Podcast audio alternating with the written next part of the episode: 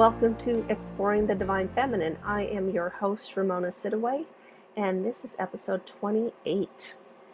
I talk about things as they relate to women and the Church of Jesus Christ of Latter day Saints and our partnership with men, both within the church, within our families, within society. I talk about priesthood, about Mother in Heaven, and I have I have written a book, published a book called We Are Adam, the partnership of Adam and Eve in the Garden of Eden and what it means for you. You can get it at Amazon, at Cedar Fort, or any place that you can order books online. I also have a private Facebook group, Exploring the Divine Feminine, which you will need to request to join. I just try to keep the trolls out as much as possible. I also have a face, uh, Facebook author page that you're welcome. I encourage you to view and follow. I have an Instagram, Exploring the Divine Feminine page, and an author page and Instagram as well. So, welcome so much to this podcast. I am going to discuss presiding again because I think it's really important that we understand what this means.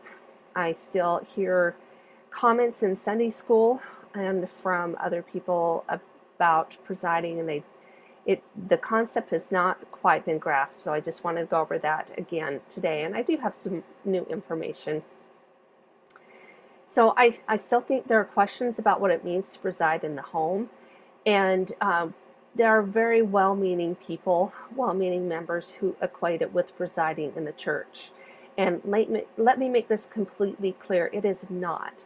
Presiding in the church is very different than presiding in the home. And to reiterate, and I know I've quoted these before and they are in my book, but it bears repeating. Boyd K. Packer said, In the church, there is a distinct line of authority. We serve where called by those who preside over us. In the home, it is a partnership with husband and wife equally yoked together, sharing in decisions, always working together. Close quote. That means there is no final decision made by one person. There is no, well, I'm going to take a turn, you're going to take a turn. You need to decide together. Elder Tom, L. Tom Perry said, quote, there's not a president or a vice president in a family. And he continues, the couple works together eternally for the good of the family. They are on equal footing. They plan and organize the affairs of the family jointly and unanimously as they move forward, close quote. I still hear from commentators about that you need someone to drive the car. Well, that is that's not what the presiding in the home. That is goes completely against Boyd K. Packer and Elder Tom Perry. It is not like a pilot and a co-pilot. It's not like a driver and a passenger. This is an eternal unit. This is um, a celestial unit, and so it is not like a man-made vehicle. We keep trying to put an eternal celestial relationship and squeeze them into what we have this limited mortal experience. And if you could picture a car with two steering wheels and it does not work unless you're both turning the same time the same way. Um, I, one commentator said, "Oh, there's someone with the steering wheel and someone with the the gas pedal and the brake pedal on the other side." No, it is not that, and I am trying to get this this concept across to people because it will completely change the dynamics of your home, of your marriage. Now, when we are talking about single sisters, you are the steering wheel and the pedals, and you are the sole presider in the home. But when it comes to a husband and wife, you are in a celestial airplane where there are two pilots, or one, the pilot is the mantle, and you cannot drive that you cannot fly that airplane without both of you in complete agreement, or you will damage the plane or crash. You cannot think of a celestial car where you both have steering wheels, you both have gas pedals, you both have brakes, and you both have to be on the same page. In in our marriage uh, that you're currently in, we've all had experiences where you're not on the same page. You disagree, and you, it's stops and starts, and it's not a smooth ride. Um, that's just called mortality. But it doesn't change the nature of the vehicle that you're in called marriage. I'm just so adamant about this, and, and I'm trying to get this concept across. So anything more or or less than what it is to reside in the home and what it is to be partnership, anything more or less than this is incorrect culture and not doctrine. So make sure that uh, you and your spouse study this. And how it looks for you is going to be different, but you need to do it with prayer and 100% agreement. Don't let one person give in to the other person. And if you can't agree on something, then you just need to change the parameters of what it is you're trying to decide. It takes time, it takes experience, but it's worth it. So in April 2020, conference, Dallin H. Oaks gave an excellent talk about the priesthood, and I quote The principle that priesthood authority can be exercised only under the direction of the one who holds the keys for that function is fundamental in the church, but this does not apply in the family. Now, do I need to repeat that? The priesthood authority that can be exercised only under the direction of the one who holds the keys for that function is fundamental only in the church but does not apply in the family. That means your husband is ordained, the wife is not ordained, but you both exercise everything else in the priesthood. You exercise authority, you exercise power. And he continues, for example, a father presides and exercises the priesthood in his family by the authority of the priesthood he holds. What it means to preside according to the male, is within the authority of the priesthood which he holds. So he's presiding in that priesthood. So a woman presides, but in a different way. While she is not authorized to give the priesthood blessings that can be given only by a person holding a certain office in the priesthood, she, meaning the wife, can perform all of the other functions of family leadership. So, what is she not authorized to do? To give priesthood blessings. But guess what? Think about all of the things that the wife can do under the authority of Jesus Christ as a disciple. Fathers who hold the Melchizedek priesthood should exercise their authority. It means exercise their priesthood authority, meaning not the sole authority. This means that they should exercise their priesthood by persuasion not their quote, I'm the boss of the house, close quote, authority, because both mothers and fathers have this. He also continues on Satan is anxious to confuse our thinking or to lead us astray on important matters like the operations of the priesthood of God. Close quote. Satan has confused men for a long time. He confuses women in regards to the priesthood, such as suggesting that they don't have any power or any authority or any anything else that can be exercised unless they are ordained to the priesthood. But that is so small. That is, I mean, I don't mean an ordination is small, but for women, we do not need, at least at this time in history, that we do not need to be ordained to the priesthood. As we continue to learn about the priesthood, it is becoming where um, the restoration is making the priesthood more and more understandable and more transparent in what women and men um, how they share it so some women feel that the priesthood does not apply to them because they are not ordained but women should be the first to study the priesthood now, when I started research on my book about Adam and Eve, the Lord took me down a path that I really did not anticipate. He told me, if you really want to understand Adam and Eve and women's roles, study everything you can about the priesthood. I was totally thrown about that. Essay after essay, book after book, talk after talk. I mean, I studied the conference talks, I studied uh, the apostles' talks, I, I studied the um, the Church of Jesus Christ.org. I studied everything I could get my hands on about the priesthood, and it blew my mind.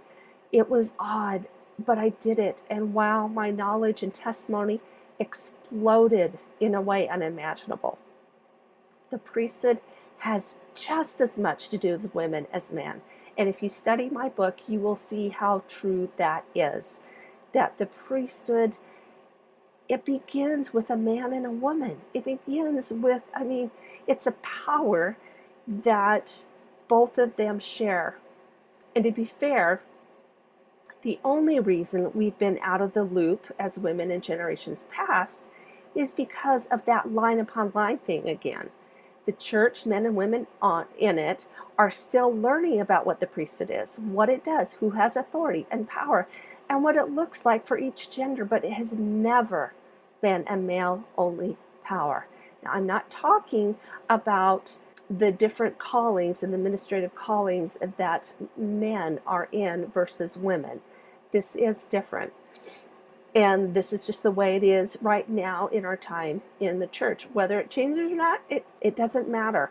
The path that I've been called to be on as a covenant keeping woman of the Church of Jesus Christ of Latter day Saints is going to take me to this exact same place as, as anybody else that is on that path. Um, I'm just grateful to be living in this generation. And even when the um, priesthood was restored by Joseph Smith, he was such a forward thinking man. And when the Relief Society was organized, this was an appendage to the priesthood. This was an organization unlike any other organization that existed for women, that was by women, with women.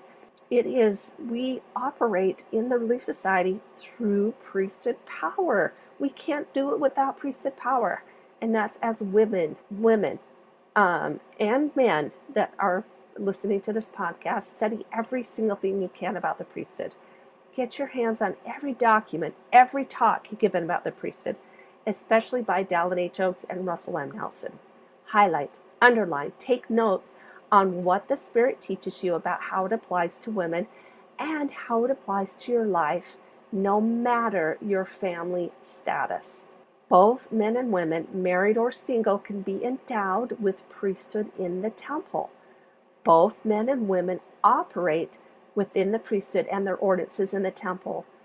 We are, quote, essential participants in the priesthood directed work of salvation, close quote, as Barbara Gardner wrote. And Sheri Dew said this What does it mean to have access to priesthood power? It means that we can receive revelation. Did you ever think about that? That revelation comes through the priesthood power? She continues, be blessed and aided by the ministry of angels. Learn to part the veil that separates us from our Heavenly Father. Be strengthened to resist temptation, to be protected, and to be enlightened and, and made smarter than we are, all without any mortal intermediary. That's our access to the priesthood power. So, do you realize how important priesthood is, especially as it relates to women? During the purge of important concepts in the Bible, such as like how to, how to deal with the adversary, is one that we now have from the book of Moses. Go restoration, yay! During these purges of the Bible, these wicked priests were erasing mention of Heavenly Mother, of Jesus Christ, and diluting the priesthood. Why? One reason is they didn't like the idea that normal, regular people were promised that they could see the face of the Lord. We've all noticed the confusion in the Old Testament, where Deuteronomy says no one has ever seen the face of the Lord, and yet there are scriptures, other scriptures in the very same Bible stating that prophets have done exactly that. Satan wants to keep us as far away as he can from our heavenly parents, from both of them. He's muddied so many waters that so few people even know who to worship, what God's characteristics are like, how kind and compassionate He is, how He wants to communicate with us, bring us into His presence, and that we have a Holy Mother. What a game changer just that knowledge is. Now, most, if not all, biblical scholars now agree that many important and precious things were removed from the Bible. Margaret Barker wrote this in her essay. Um, the essay is entitled Seeing the Face of the Lord in the Temple. Now, no, she's not LDS, which makes this even cooler. She said, quote, The people who worshipped in the temple came to seek and see the face of the Lord. Since face and presence both translate the Hebrew word panim, we could say that the worshippers came to seek and to see the presence of the Lord of the temple. What did they hope to find? Seeking the presence of the Lord could have meant just going to the holy place and deriving spiritual benefit from the pilgrimage. But seeing the presence implies something more. How does this tie into the husband presiding in the home, especially as it relates to the temple? Cool stuff ahead, okay? Let's first get into some biblical history here. Now, during the second temple period, the high priest wore an ephod, E P H O D, which was a short coat with huge gemstones on the shoulders. Now, this fabric was interwoven with thin sheets of gold. The gold represented heaven, and the regular fabric represented the material world that we live in. Interweaving the gold symbolized that our material world is enlightened with the splendor of heaven when we are associated with the temple. Is that not amazing? So this ephod was close was closed at the front by a breastplate that had the 12 stones representing the 12 tribes, as well as the Urim and Thummim, known as the two oracle stones. And as you as we get into more of the come follow me with the Old Testament, you're going to read about this. You're going to learn about this. So keep your ears and your eyes open as you study this in your personal study in Sunday school because then you're going to be able to go, wow, I totally understand now what this has to do with marriage, what this has to do with presiding in the home, what this has to do with my husband. This ephod was somehow bound onto the high priest, and Margaret Barker says there's a great emphasis on binding. The ephod was a symbolic yoke indicating the role of the high priest as the servant. Okay? So you get all of this temple imagery in the Old Testament, the second, second temple period, the Israelite high priest. We've also discussed how Adam was considered an archetypal high priest. Margaret Barker said that the Hebrew word translated to till also means to serve a liturgy, and the Hebrew word translated to keep means to preserve the teachings. The role of high priestly role of Adam and of every human being was to lead the worship of creation and to preserve right teachings about how we should live in the world. Now, tie that in with our discussion of how Adam and Eve are a temple in and of themselves and when they are joined together. Um, I would like to direct you to most my most recent Medium article. I'll have that link in the show notes, or listen to that particular episode about how Adam and Eve are a temple together. A marriage is a unit, um, means it's one. A marriage is one. That is why there cannot be one lower than the other or not equal in terms of authority and importance. They represent a temple unto God with the husband slash father, especially one who holds the Melchizedek priesthood and sealed to the temple as an archetypal high priest to that temple. So keep all of these images in your mind the high priest in front of the second temple in Israel, Adam as a high priest in the Garden of Eden as a temple, and now your marriage as a temple together. So, what does that high priest do? He serves, he petitions God on behalf of his people, his family, his wife, and children. Now, one ancient scripture states that whoever wore the garment, the ephod, gave teaching from the Lord. As a priestess, women too give teachings from the Lord. But can you see the beautiful symbolism here? Our husbands, the men in our families, are like the high priest who are expected to carry those heavy burdens of the family, serve the family, and represent God's presence. Just wow the high priest always represented the high priest, Jesus Christ. As one who presides, the husband slash father is to weave heaven into our earthly existence. Yes, go ahead, call the family meetings. By all means, call on someone to say the prayer. But look at what the duties were of the high priest in the early temples. Husbands and fathers represent the presence of God through that priesthood ordination. Now, how important do we feel about men? How grateful we are to those men who honor that Melchizedek priesthood. This is one of the reasons the home can be second only to the temple in terms of sacredness and holiness, based upon how that husband presides with his priesthood. We already know how unhappy it can be when the priestess, when the mother, the wife is not happy or not living correct principles or is feeling ill and how hard that is on the family. Now, Melchizedek was known as King of Righteousness. But often, by the way, it was spelled as two words, as it was as much a title as a name. So, righteousness was a temple term that described bringing the whole of creation and human society back to its God given state of peace. The role of one with this title was expected to uphold righteousness, and husbands and fathers are to bring back their families to a God given state of peace, with, of course, the help and partnership of their wife, the other half of their temple.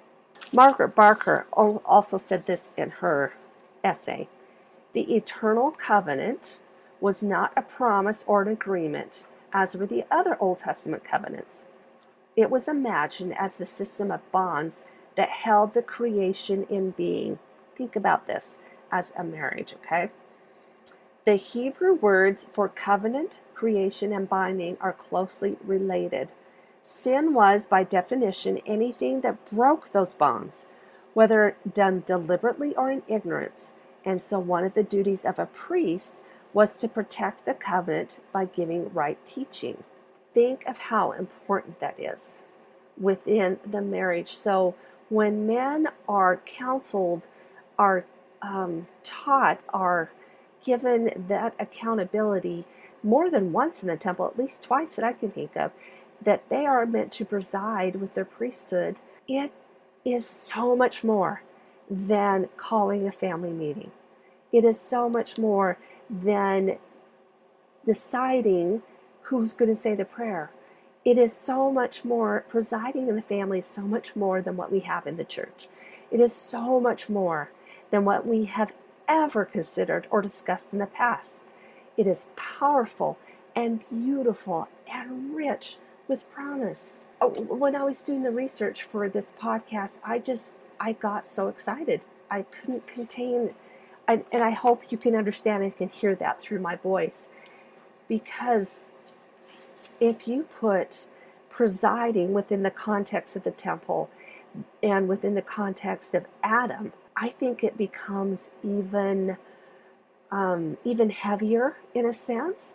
It becomes even more in depth, it becomes incredibly beautiful, incredibly important, and something that we we cannot take lightly as partners in the family.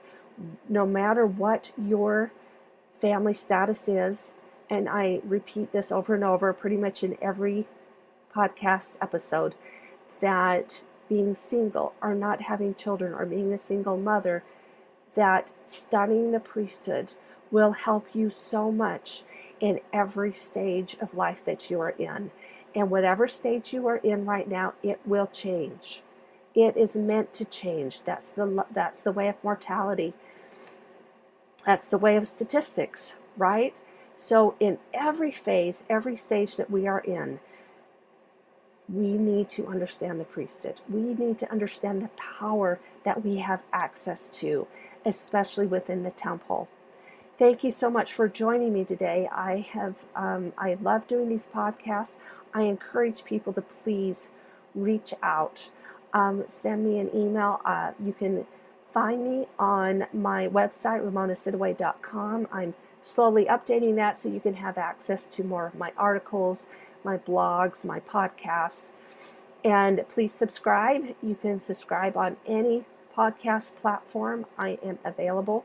You can go onto my website and sign up for my newsletter. I will. I send out a monthly newsletter, and in that newsletter, it just gives gives um, my readers and my listeners up to date on my research on the uh, books that I published, on the articles I published. It gives links to those articles, links to the podcasts, um, what I'm reading for fun, what I have been reading for years, because I think we all have a book or two like that. But I love getting emails from readers and from listeners. Please um, email me at ramonasidaway.com and just let me know where you are listening from. And please join me on Facebook, follow me. Just, I would love to get to know you. Thank you so much and have a divine day.